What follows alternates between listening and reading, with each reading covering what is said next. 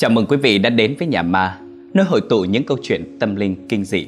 Xin chào, tôi là Duy Thuận, chủ nhân của Nhà Ma. Đến hẹn lại lên, rất vui lại được gặp lại quý vị vào khung giờ phát sóng quen thuộc 8 giờ tối thứ tư hàng tuần. Như tiêu đề của câu chuyện, hôm nay sẽ là một tập truyện đầy cam go đấy quý vị ạ. Người bị hại trong câu chuyện này sẽ là ai? Ai là người đã xuống tay độc ác như vậy? Nguyên nhân sâu xa đằng sau đó là gì? Mời quý vị đón xem ngay sau đây.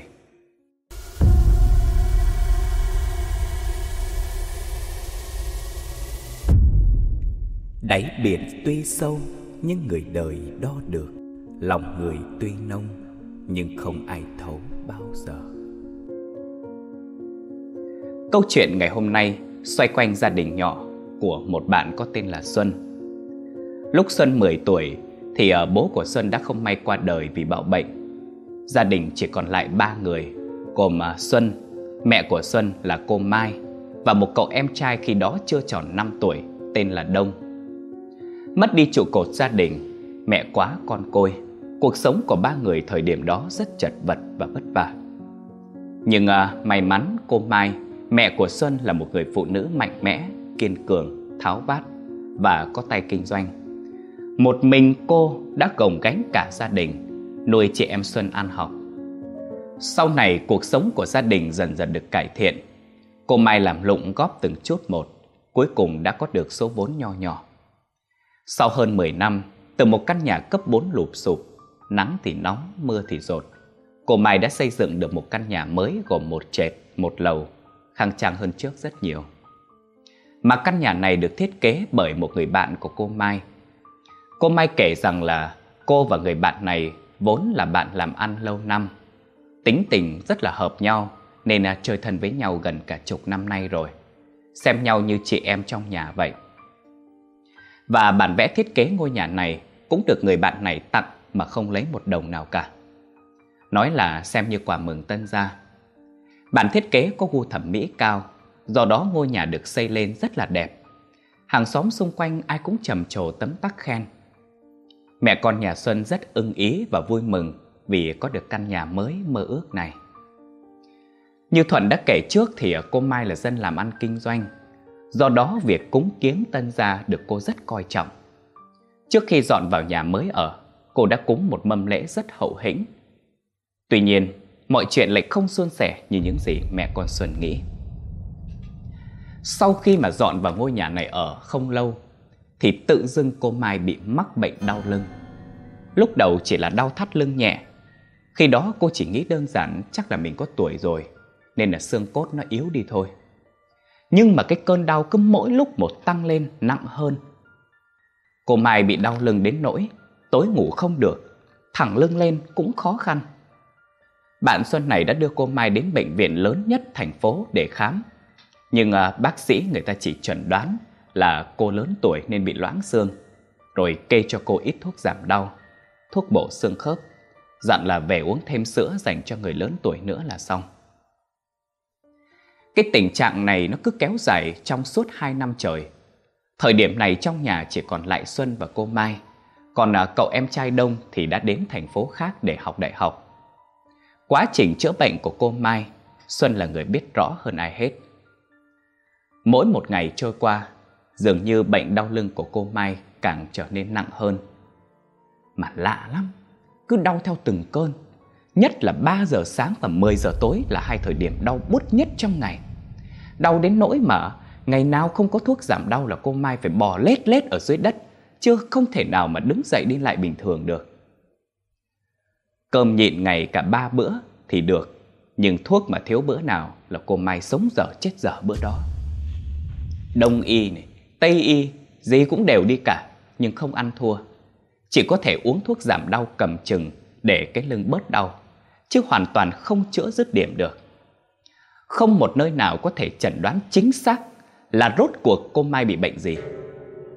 Mãi cho đến một hôm, người bạn thân của cô Mai sang chơi. Đó cũng chính là người đã tặng bản thiết kế nhà mới. Vì là chị em thân thiết nên à, cô Mai cũng tâm sự bệnh tình của mình cho cô bạn này nghe. Nghe xong tình hình của cô Mai, cô bạn này thấy lạ quá nên mới thắc mắc. Ủa bệnh gì kỳ vậy bà? Đau cỡ đó mà đi đủ bác sĩ, không biết bệnh gì là sao? Bà có chừng nha, có khi nào bà lỡ đụng gì ai, người ta ghét, người ta thư bà không? Tôi nghi lắm á. Trời ơi, bà biết tính tôi mà. Đó giờ tôi có đụng chạm gì ai đâu mà bị ghét. Có hay không đi coi thầy là biết. Nhiều người cái tâm họ ác, mình không làm gì mà họ ganh rồi họ ghét, xin tà tâm lúc nào cũng hay á. Có bệnh thì giái tứ phương thôi chứ làm sao nữa bà. Hồi bữa tôi có gặp được bà đồng này hay lắm. Để tôi dẫn bà tới gặp bà thử, không chừng chữa được à. Nói là làm Ngay trong chiều hôm đó cô bạn này đã đưa cô Mai đến gặp bà Đồng đó để nhờ giúp Và may mắn là vừa đến đã gặp được bà Đồng Bà ta đang đứng thong song tưới rau ngay trong vườn nhà Mặc dù là đi hai người, Nhưng bà Đồng chỉ nhìn chằm chằm mỗi cô Mai. Chào hỏi xong, Bà Đồng đã mời hai người vào phòng riêng để uống trà nói chuyện. Trong suốt cái quá trình đó, Bà Đồng vẫn liên tục nhìn cô Mai. Rồi bà ta mở lời bắt đầu câu chuyện trước. Nhìn cô này á, là tôi đã biết hôm nay hai người đến đây là để làm gì rồi. Bây giờ á, cô hãy kể cho tôi nghe về bệnh tình của cô. Phát bệnh á, từ bao giờ? Và triệu chứng cụ thể như thế nào Cô phải nói thật á thì tôi mới giúp được Nghe bà Đồng nói xong Cô Mai và bạn cô Mai đều nhìn nhau sững sờ Trong khi hai người chưa nói một câu một chữ nào với bà ta cả Vậy mà bà ta nói giống như đã đoán biết trước được chuyện gì rồi vậy. Còn biết chính xác là ai là người bị bệnh nữa. Cô Mai đã thành thật tường thuật lại cho bà Đồng nghe về bệnh tình của mình. Nghe xong, bà Đồng gật cổ rồi trả lời như thế này. Ê, xem ra là cô nói thật rồi. Cái tâm của cô tốt, tôi với cô cũng có duyên. Cô cứ an tâm đi, tôi sẽ giúp cô. Bây giờ tôi nói cho cô nghe, cô bị người ta thư ếm rồi đó. Mà cái người thư ếm cô ở gần cô lắm, là phụ nữ nha. Người này khấu Phật mà tâm xà, cây tâm ác dữ lắm. Có mối hận thù gì đó với cô nữa. Người ta ếm cô từ tận cái lúc mà cô đổ móng xây nhà rồi chứ không phải mới đây đâu. Mục đích cốt á, là để hành cho cô ốm đau bệnh tật không làm ăn gì được, chết bất đắc kỳ tử thì thôi. Cô Mai nghe xong thì hoang mang kinh khủng, vì cô không thể nào nghĩ ra được là ai lại sanh lòng thù hận nặng nề đối với mình như thế, đến mức muốn ếm cho mình chết. Cô Mai xưa nay là người hiền lành, làm nhiều hưởng nhiều, làm ít hưởng ít, chưa không có tính tranh hơn thua, được mất gì với ai cả. Và lại cô cũng không có cái gì gọi là quá thành tựu để mà bị người ta ganh ghét Kể cả căn nhà vừa mới xây cũng chỉ là một căn nhà bình thường, một trệt một lầu, vừa đủ cho ba mẹ con sinh sống. Khang chẳng hơn ngôi nhà xuống cấp cũ mà thôi, chứ cũng chẳng hơn ai. Thấy cô Mai hoang mang, bà thầy Đồng lại nói. Muốn biết ai là người thư cô, cũng à, không phải là chuyện gì khó. Hôm nay á, tôi gửi cho cô xong chuyến này về. Cô để ý những người xung quanh cô thử coi có phải không. Ai mà thư cô là người đó sẽ bị gãy cánh tay phải. Sau cuộc nói chuyện, bà thầy đồng bắt đầu tiến hành gỡ thư ếm cho cô Mai. Đầu tiên, bà ta yêu cầu cô Mai cởi áo ra. Sau đó bà ta đã dùng một cái muỗng inox cạo khắp lưng cô Mai giống y như là cạo gió vậy. Miệng bà ta cứ lẩm bẩm đọc cái gì đó, rồi hì hục cạo lấy cạo để. Lực cạo rất mạnh, nhưng cô Mai không hề cảm thấy đau rát gì cả. Cạo tới đâu là lưng của cô Mai bầm đen tới đó. Cô Mai cảm nhận được rõ có cái gì đó chạy vong vong trong lưng của mình. Cả người cô từ từ nóng rực lên giống như bốc hỏa vậy. Khiến cô Mai toát hết cả mồ hôi hột. Cạo xong, bà thầy đồng lấy kim châm vào 10 đầu ngón tay, 10 đầu ngón chân của cô Mai, rồi nặn mỗi ngón một giọt máu, hứng máu vào một cái lọ nhỏ. Tiếp theo, bà ta đi ra cái giếng nước trước sân, múc hai gáo nước dưới giếng đổ vào hai cái chậu nhựa. Bà ta bê chậu nhựa vào nhà rồi mở tủ lạnh, lấy hai cục nước đá lớn. Mỗi chậu bà ta bỏ một cục nước đá. Bà ta ngắt hai bông hoa cúc đang thở trên bàn thờ, thả vào hai chậu nước. Bà ta yêu cầu cô Mai ngồi lên giường, thòng hai cái chân vào chậu nước đá để ngâm. Kỳ lạ là rõ ràng là hai chậu nước đá lạnh vậy mà khi cô Mai cho chân vào ngâm lại cảm thấy nước ấm rất dễ chịu. Bà thầy còn hỏi cô Mai là nước có lạnh không? Cô Mai lắc đầu. Vậy là bà ta cười gật đầu hài lòng. Chỉ một lát sau, hai chậu nước dưới chân cô Mai bỗng nhiên chuyển thành màu đen xì, đen giống như túi của con mực bị vỡ ra vậy. Bà thầy đồng bê hai cái chậu nước đổ đi, rồi lại tiếp tục lấy hai chậu nước giếng mới giống y như vậy cho cô Mai ngâm. Tổng cộng cô Mai đã ngâm chân vào 8 chậu nước, tức là ngâm 4 lần liên tục. Qua mỗi lần đổi chậu nước mới, màu đen của nước lại nhạt thấy rõ. Qua đến lần ngâm cuối cùng là lần thứ tư, thì lúc này cô Mai mới cảm giác được hai chân mình lạnh buốt do ngâm nước đá lâu. Chậu nước cũng đã trong vắt trở lại, không còn chuyển thành màu đen xì nữa. Cô Mai cảm thấy cả người mình tự dưng giống như là chút bỏ được gánh nặng, cơ thể nhẹ tênh, tinh thần sảng khoái hơn hẳn. Bà thầy đồng nói rằng cái người thư cô Mai đã vẽ bùa ếm ở ngay trong nhà, nhưng cô Mai bị che mắt nên sẽ không thấy được. Bà thầy đồng đưa cho cô Mai một gói bột trắng, không biết là bột gì, nhưng có mùi rất thơm. Bà ta dặn cô Mai về lấy cái gói bột này hòa vào nước rồi mang đi lau nhà. Lau thật sạch, không trở lại ngóc ngách nào. Sau khi lau dọn nhà xong thì không ai được ở trong nhà. Hãy đi ra ngoài 3 tiếng đồng hồ rồi quay lại. Bùa sẽ tự động hiện ra. Qua 3 tiếng trở về, tìm khắp nhà xem bùa được vẽ ở đâu, rồi thì hãy cạo bỏ đi là được.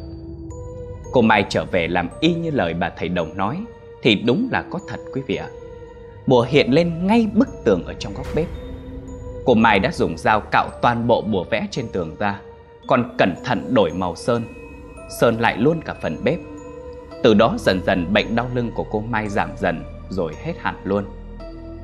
Cho đến trường đâu gần 2-3 tháng sau, có một hôm nhà hết nước mắm, nên uh, Xuân mới chạy sang nhà cô Phương bán tạp hóa cách nhà mình 4 căn để mua. Vô tình, Xuân đã nhìn thấy cô Phương bị gãy tay phải, phải bó bột. Hỏi ra mới biết là cô Phương đi đứng thế nào trượt chân ngã chống tay xuống dưới đất.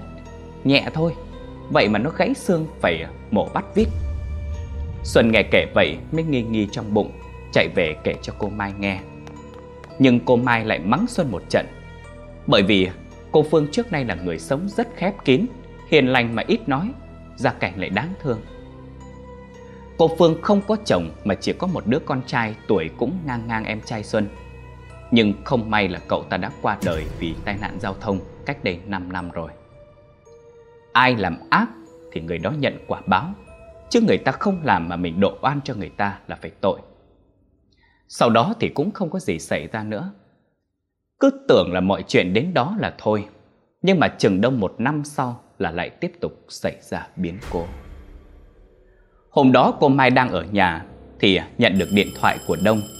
Em trai Xuân đang đi học đại học ở thành phố khác. Cô Mai mới nhấc máy nghe điện thoại thì đầu dây bên kia xưng là bạn thân của Đông. Gọi báo rằng Đông đang nhập viện cấp cứu. Cô Mai và Xuân hoảng cả hồn, cấp tốc đến ngay chỗ của Đông. Lúc gặp được Đông, cả cô Mai và Xuân đều sững sờ, đứng hình khi nhìn thấy Đông nằm trên giường bệnh. Người ốm o, da bọc xương, hai má thì hóp lại, da rẻ thì vàng khè giống như là người bị bệnh gan vậy. Từ một thanh niên cao to khỏe mạnh, thân hình vạm vỡ 80 kg, mà nay Đông chỉ còn lại vỏn vẹn chưa tới 60. Mặc dù nhìn Đông giống như người bị bệnh nặng đang hấp hối, nhưng mà bác sĩ chỉ chuẩn đoán là bị rối loạn tiền đình, suy nhược cơ thể. Nằm bệnh viện điều trị cả tuần liền, nhưng không có dấu hiệu thuyên giảm. Đông gần như là chỉ uống nước để cầm cự, không ăn được bất cứ thứ gì cả. Vì cô Mai đã từng bị thư ếm một lần rồi, giờ nhìn con trai có những biểu hiện tương tự mình, bệnh mà không biết bệnh gì, cô Mai nghi ngờ ngay lập tức. Cô đã xin chuyển viện cho Đông về gần nhà, rồi cô Mai lại lần nữa đến tìm bà thầy Đồng nhờ giúp đỡ. Và y như những gì mà cô Mai nghi ngờ, đúng là Đông cũng bị thư ếm thật. Nhìn thấy Đông, bà thầy Đồng lại lắc đầu thở dài rồi nói Hay... Sao sống cái gì mà ác nhân thức đức dữ vậy trời Đã ém gia đình nhà người ta một lần rồi Mà còn chưa hả dạ nữa là sao Đưa tới trễ hai ba tháng nữa là hỏng chừng thằng nhỏ chết lúc nào không hay rồi. Sau đó thì bà thầy đồng tiến hành gỡ bùa ếm cho Đông. Lần trước không có Xuân đi cùng, còn lần này đến gặp bà thầy đồng thì có Xuân. Xuân đã tận mắt chứng kiến toàn bộ quá trình bà thầy gỡ thư ếm cho em trai mình. Xuân kể lại rằng là Đầu tiên bà ta đi lại chỗ bàn thờ rồi rút một nhánh cây vạn thọ trong bình bông cúng ra. Mà bàn thờ nhà bà thầy thờ rất nhiều tượng người, nhìn giống như là vua quan công chúa ngày xưa vậy. Lấy nhành vạn thọ xong, bà thầy lại tiếp tục múc một chậu nước giếng đem đến như lần trước. Rồi dùng nhành bạn thọ khuấy vào cái chậu nước. Nói là khuấy nước, nhưng là nhìn giống như bà ta đang vẽ cái gì đó hơn. Bà ta múc một cốc nước trong chậu nước đưa cho Xuân, nói Xuân đút cho Đông uống. Sau đó, bà ta đưa thau nước cho cô Mai, nói là đưa Đông vào trong nhà vệ sinh, rồi dùng nước giếng này tắm rửa cho Đông, thay một bộ quần áo mới vào. Kỳ lạ là lúc chở Đông đến nhà bà thầy, phải nhờ người ta phụ khiêng từ trên xe vào trong. Vậy mà khi Xuân vừa bón cho Đông uống có mấy muỗng nước giếng Vậy mà Đông đã có thể đứng dậy đi được. Mặc dù là vừa đi vừa lết Nhưng đã có thể tự chủ. Sau khi tắm rửa cho Đông xong Thì điều đầu tiên có thể cảm thấy Đó là làn da của Đông đã đỡ vàng hơn lúc chưa tắm rất nhiều. Bật Tông thấy rõ. Tinh thần của Đông cũng có vẻ tỉnh táo hơn trước Bà thầy Đồng cho Đông ngồi xếp bằng lại Sau đó lấy một đồng xu cạo đỏ hai bên thái dương của Đông Rồi nhổ trên đầu của Đông vài cọng tóc bà ta đem tóc của Đông cùng với đồng xu bỏ vào lò than đang cháy để đốt. Tiếp theo, bà ta dùng ba quả trứng gà sống đập vào một cái chén, rồi đổ thẳng vào miệng của Đông, bắt phải nuốt trọng chứ không được nhai. Rồi bà ta nói cô Mai cởi áo của Đông ra. Bà thầy cho Đông ngồi quay mặt vào tường, lưng trần đưa về phía mình. Sau đó lấy một lon gạo và một nắm muối hột, dùng tay trộn lẫn vào nhau. Sau đó bốc một nắm ném thẳng vào lưng của Đông vừa ném vừa đọc lẩm bẩm cái gì đó. Bà ta ném liên tục liên tục cho đến hết. Mỗi lần bị ném gạo muối vào lưng, Đông đều tỏ vẻ vô cùng đau đớn, trong khi lực ném của bà thầy không hề mạnh mà chỉ ném vừa phải nhẹ nhàng từ tốn thôi. Khoảng 30 phút sau, toàn bộ lưng của Đông bầm tím từng mảng, từng mảng loang lổ. Ban đầu chỉ xuất hiện ở lưng thôi, sau đó từ từ lan ra trước ngực chạy dọc xuống dưới bụng. Rất nhanh sau đó, Đông đột ngột lên cơn nôn ói không thể kiểm soát được, nên đã ói ra khắp giường. Điều kinh dị là cả cô Mai và Xuân đều tận mắt chứng kiến thấy Đông nôn ra một thứ nước gì đó vàng đặc như nghệ, bốc mùi tanh nồng như cái mùi cá ươn vậy. Đồng ói liên tục trong vòng một tiếng đồng hồ, ói đến mức mà kiệt sức ngất lịm đi. Bà thầy thấy vậy liền gật đầu hài lòng. Bà thầy đồng lấy hai chai nước suối còn nguyên, mở nắp ra rồi để lên bàn thờ, đốt nhang, lẩm bẩm khấn vái, rồi cắm vào bát hương. Đợi đến khi hương tàn hoàn toàn, thì bà ta lấy chai nước đó đưa cho cô Mai, dặn rằng bây giờ bà ta đã loại bỏ được gần hết bùa ếm rồi. Giờ gia đình về dùng hai chai nước này hòa ra cho đông uống, mỗi ngày một ít. Canh đúng một chén trà nhỏ là được.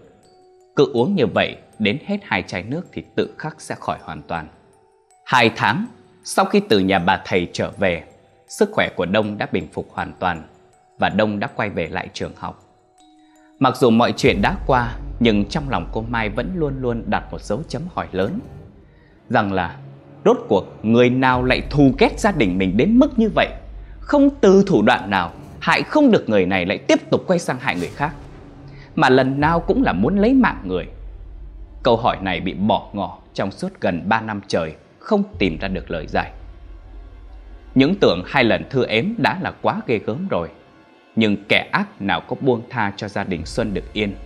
Tai ương lại một lần nữa giáng xuống, và lần này không ai khác, nạn nhân chính là Xuân. Thời điểm mà Xuân gặp nạn thì Đông đã tốt nghiệp đại học và trở về quê. Hôm đó là rằm tháng 7, ngày đúng ngày 15 âm lịch. Không biết là Xuân đi đâu cả ngày trời không thấy về. Đến tối cúng rằm cũng không thấy Xuân đâu. Gọi điện thoại thì không nghe máy, nên à, cô Mai khá là bực mình. Vì cúng rằm tháng 7 là lễ cúng lớn, Không có Xuân nên cô Mai phải xoay sở một mình rất vất vả. Đông lại là con trai nên cũng không giúp cho cô Mai được gì nhiều. Cô Mai chuẩn bị mâm cúng quần quật từ sáng đến tối. Đến khi cúng kiến xong mới thấy Xuân trở về. Tất nhiên là cô Mai đã cằn nhằn trách móc Xuân vài câu. Thì uh, cũng tính mắng mấy câu rồi thôi thôi. Tự dưng Xuân quay ngoắt sang rồi gào lên. Bà im đi. Nhức hết cả đầu. Đi đâu cả mẹ tôi Không phải việc của bà. Lắm mồm. Nói xong, Xuân đùng đùng bỏ vào phòng đóng sầm cửa.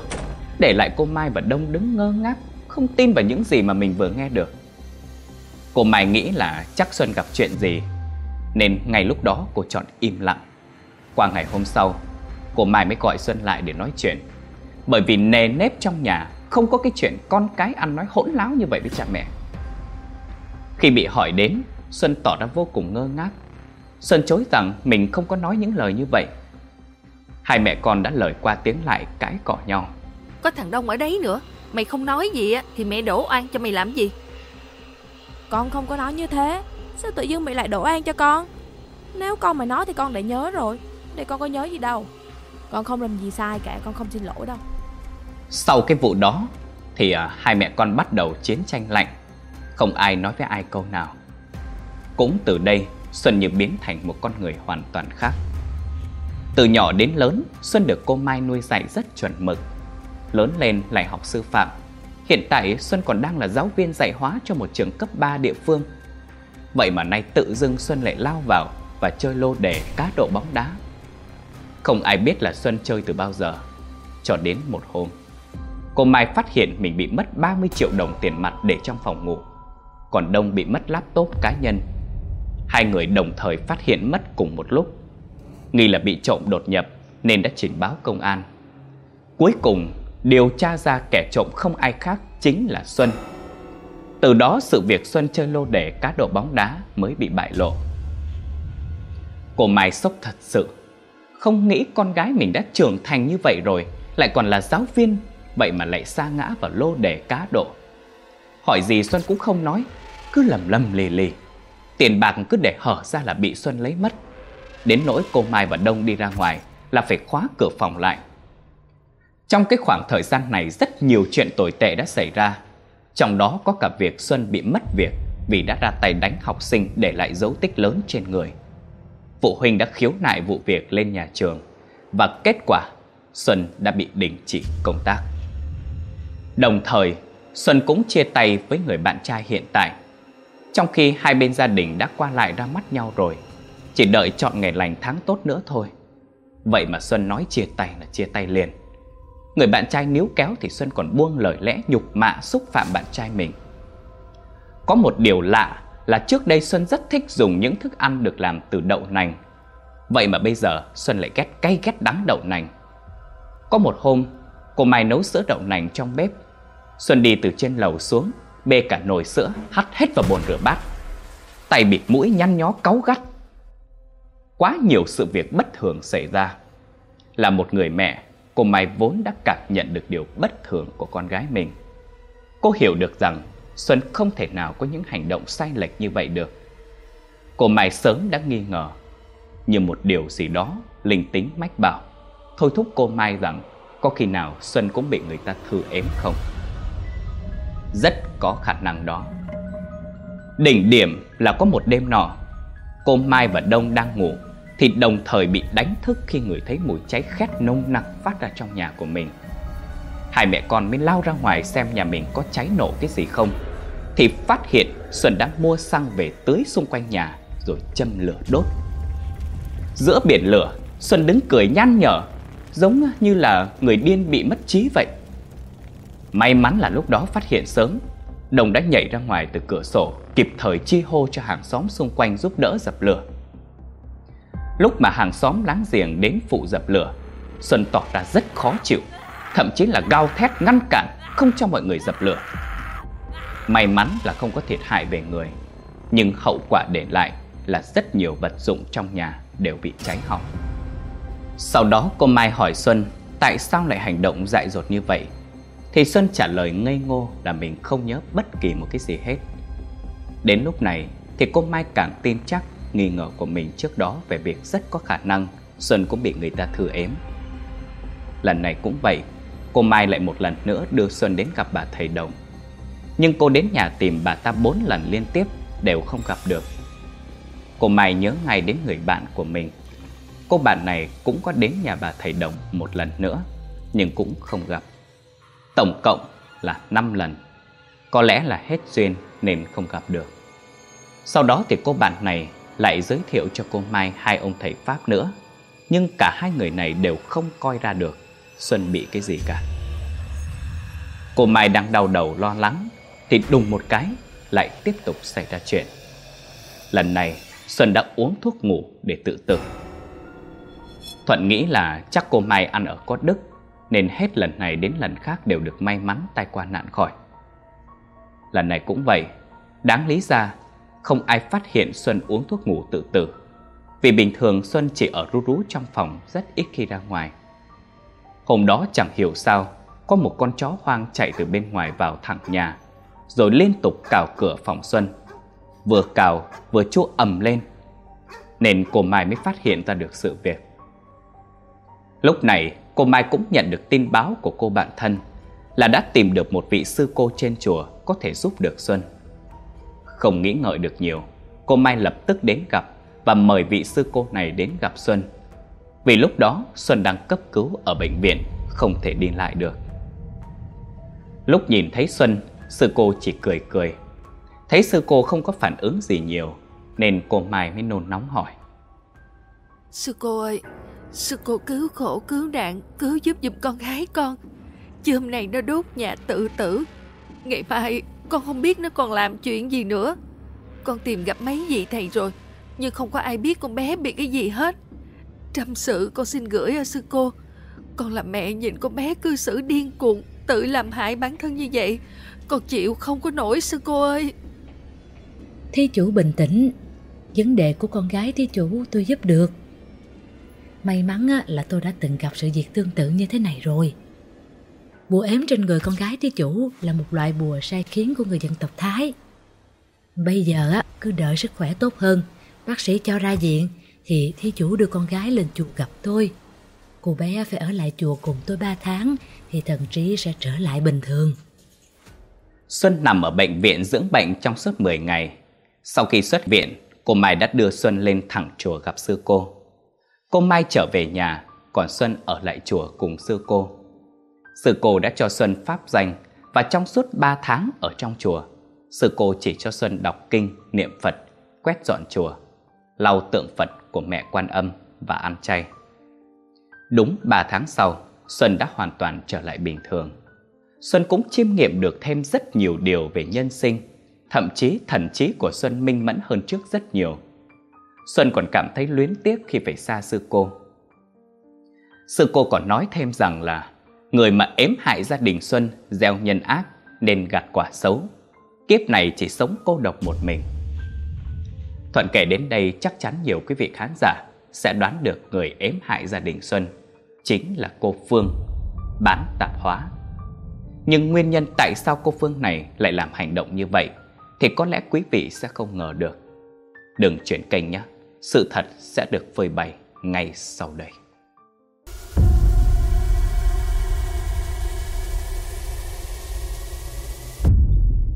Phải nhắc lại chuyện của hơn 20 năm về trước. Khi cô Mai và chú nhà dọn đến khu dân cư này để xây tổ ấm, Thì cô Phương đang sống cùng người mẹ già. Nghe kể bố mẹ cô Phương hiếm muộn, Nên lớn tuổi mới sinh được cô Phương. Thời điểm đó, cô Mai vừa mới mang thai Xuân trong suốt quá trình cô Mai mang thai, Thì chú nhà đã lén lút qua lại ngoại tình với cô Phương Mà không có bất kỳ một ai hay biết, quý vị ạ. Cả hai có gian tình kéo dài trong suốt nhiều năm liền. Ngay cả cô Mai là người vợ đầu ấp tay gối với chú Mà cũng không nhận ra được điều gì bất thường. Không biết quý vị có nhớ không, Thuận đã từng nhắc đến việc cô Phương có một cậu con trai bằng tuổi đông, Nhưng không may qua đời vì tai nạn giao thông. Cô Phương không có chồng Lại quan lại với bố của Xuân Sau đó có một đứa con trai riêng Vậy quý vị đoán xem Điều gì sẽ xảy ra tiếp theo Đúng vậy, con trai cô Phương chính là con riêng của bố Xuân, tức là anh em cùng cha khác mẹ của cả Xuân và Đông. suốt trong một khoảng thời gian dài sống trong bóng tối, lén lút qua lại với bố của Xuân đã là điều quá thiệt thòi đối với cô Phương. Thêm nữa, nhà cô Phương chỉ cách nhà cô Mai có bốn căn. Mỗi ngày đều nhìn thấy gia đình cô Mai sống vui vẻ, hạnh phúc, mà hoàn toàn không biết gì về sự hiện diện của mẹ con mình. Con trai sinh ra rõ ràng là có cha, cha ở rất gần là đằng khác, vậy mà bị mang tiếng là con hoang không cha, bị hàng xóm dị nghị nói ra nói vào, bạn bè trêu chọc. Cô Phương bắt đầu nảy sinh lòng ganh tị thù ghét cô Mai. Cho đến khi chú nhà Lâm bạo bệnh, nằm điều trị trong bệnh viện cả năm trời, mà cô Phương cũng chỉ có thể lấy danh nghĩa là hàng xóm láng giềng đến thăm bệnh một lần rồi thôi. Nhìn người đàn ông mình yêu, yếu ớt từng ngày, nằm thoi thóp chờ chết mà không thể chăm sóc, khiến cô Phương vô cùng đau khổ. Con trai còn chưa biết cha mình là ai thì đã âm dương cách biệt. Nhưng đó vẫn chưa phải là tận cùng của đau khổ. Bởi vì sau khi bố của Xuân mất được 7 năm, thì con trai cô Phương cũng qua đời vì tai nạn giao thông. Lúc còn sống, con trai cô Phương và Đông chơi rất thân với nhau. Cô Phương vốn không thích điều này. Cho đến khi con trai mình chết, tất cả mọi thứ như sụp đổ. Đến chỗ dựa cuối cùng trên đời cũng bỏ mình mà đi. Cô ta ôm oán hận, tà tâm trỗi dậy. Cô ta trách trời trách đời. Vì cái gì mà cô Mai lại có tất cả, còn cô ta thì mất hết, mất sạch, không còn một thứ gì cả. Cô ta tự quy chụp tự đổ mọi bất hạnh mà mình gặp phải đều là tại cô Mai. Chính cô Mai đã cướp đi hết tất cả những gì thuộc về mình. Cô ta muốn cô Mai cũng phải gánh chịu nỗi đau bất hạnh như mình. Cô ta muốn cướp hết tất cả những gì mà cô Mai có. Cô ta bắt đầu đi tìm thầy bà để ếm hại tất cả các thành viên trong gia đình của cô Mai, nhưng đều thất bại. Cô ta cay cú, điên cuồng đến tận nhà cô Mai để mắng miết, chửi rủa. Đó là lý do vì sao sự việc lại bị bại lộ. Biết được sự thật, cô Mai sững sờ. Không ngờ được rằng chồng của mình lại có thể tồi tệ đến mức dám làm không dám nhận, khiến mẹ con cô Phương chịu nhiều thiệt thòi cay đắng như vậy. Cô Mai thấy cô Phương thật sự tội nghiệp. Sau đó không lâu thì cô Phương phát điên, cứ ngơ ngơ ngẩn ngẩn cả ngày. Lúc thì chạy sang nhà cô Mai đòi gặp chồng cô Mai cho bằng được trong khi chú nhà đã mất rồi. Nhìn thấy Đông là cô ta lao tới ôm chặt, không có chịu buông, rồi khóc lóc trách móc. Cô ta đi khắp từ làng trên đến xóm dưới, vừa đi vừa gọi tên tìm gọi con trai về nhà ăn cơm. Vì cô Phương chỉ sống có một mình, bố mẹ thì đã sớm qua đời, con trai cũng đã mất, người thân trong nhà thì từ chối nuôi cô Phương. Nên nửa đời còn lại, cô Phương điên điên dại dại sống chật vật khốn khổ vô cùng. Và điều mà Thuận cảm thấy rất nhân văn ở đây là cô Mai đã đứng ra chăm lo cho cô Phương quý vị ạ. Chăm lo cho người đã ngoại tình với chồng mình, chăm lo cho người đã từng muốn giết chết cả gia đình mình. Đó là điều mà không phải ai cũng làm được.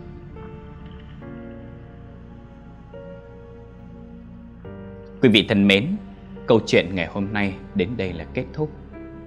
Câu chuyện ngày hôm nay à, gợi cho Thuận khá là nhiều cảm xúc. Còn quý vị thì sao? Sau khi nghe Thuận kể xong câu chuyện này, quý vị có ý kiến gì thì bình luận bên dưới để Thuận và ekip được biết với nhé.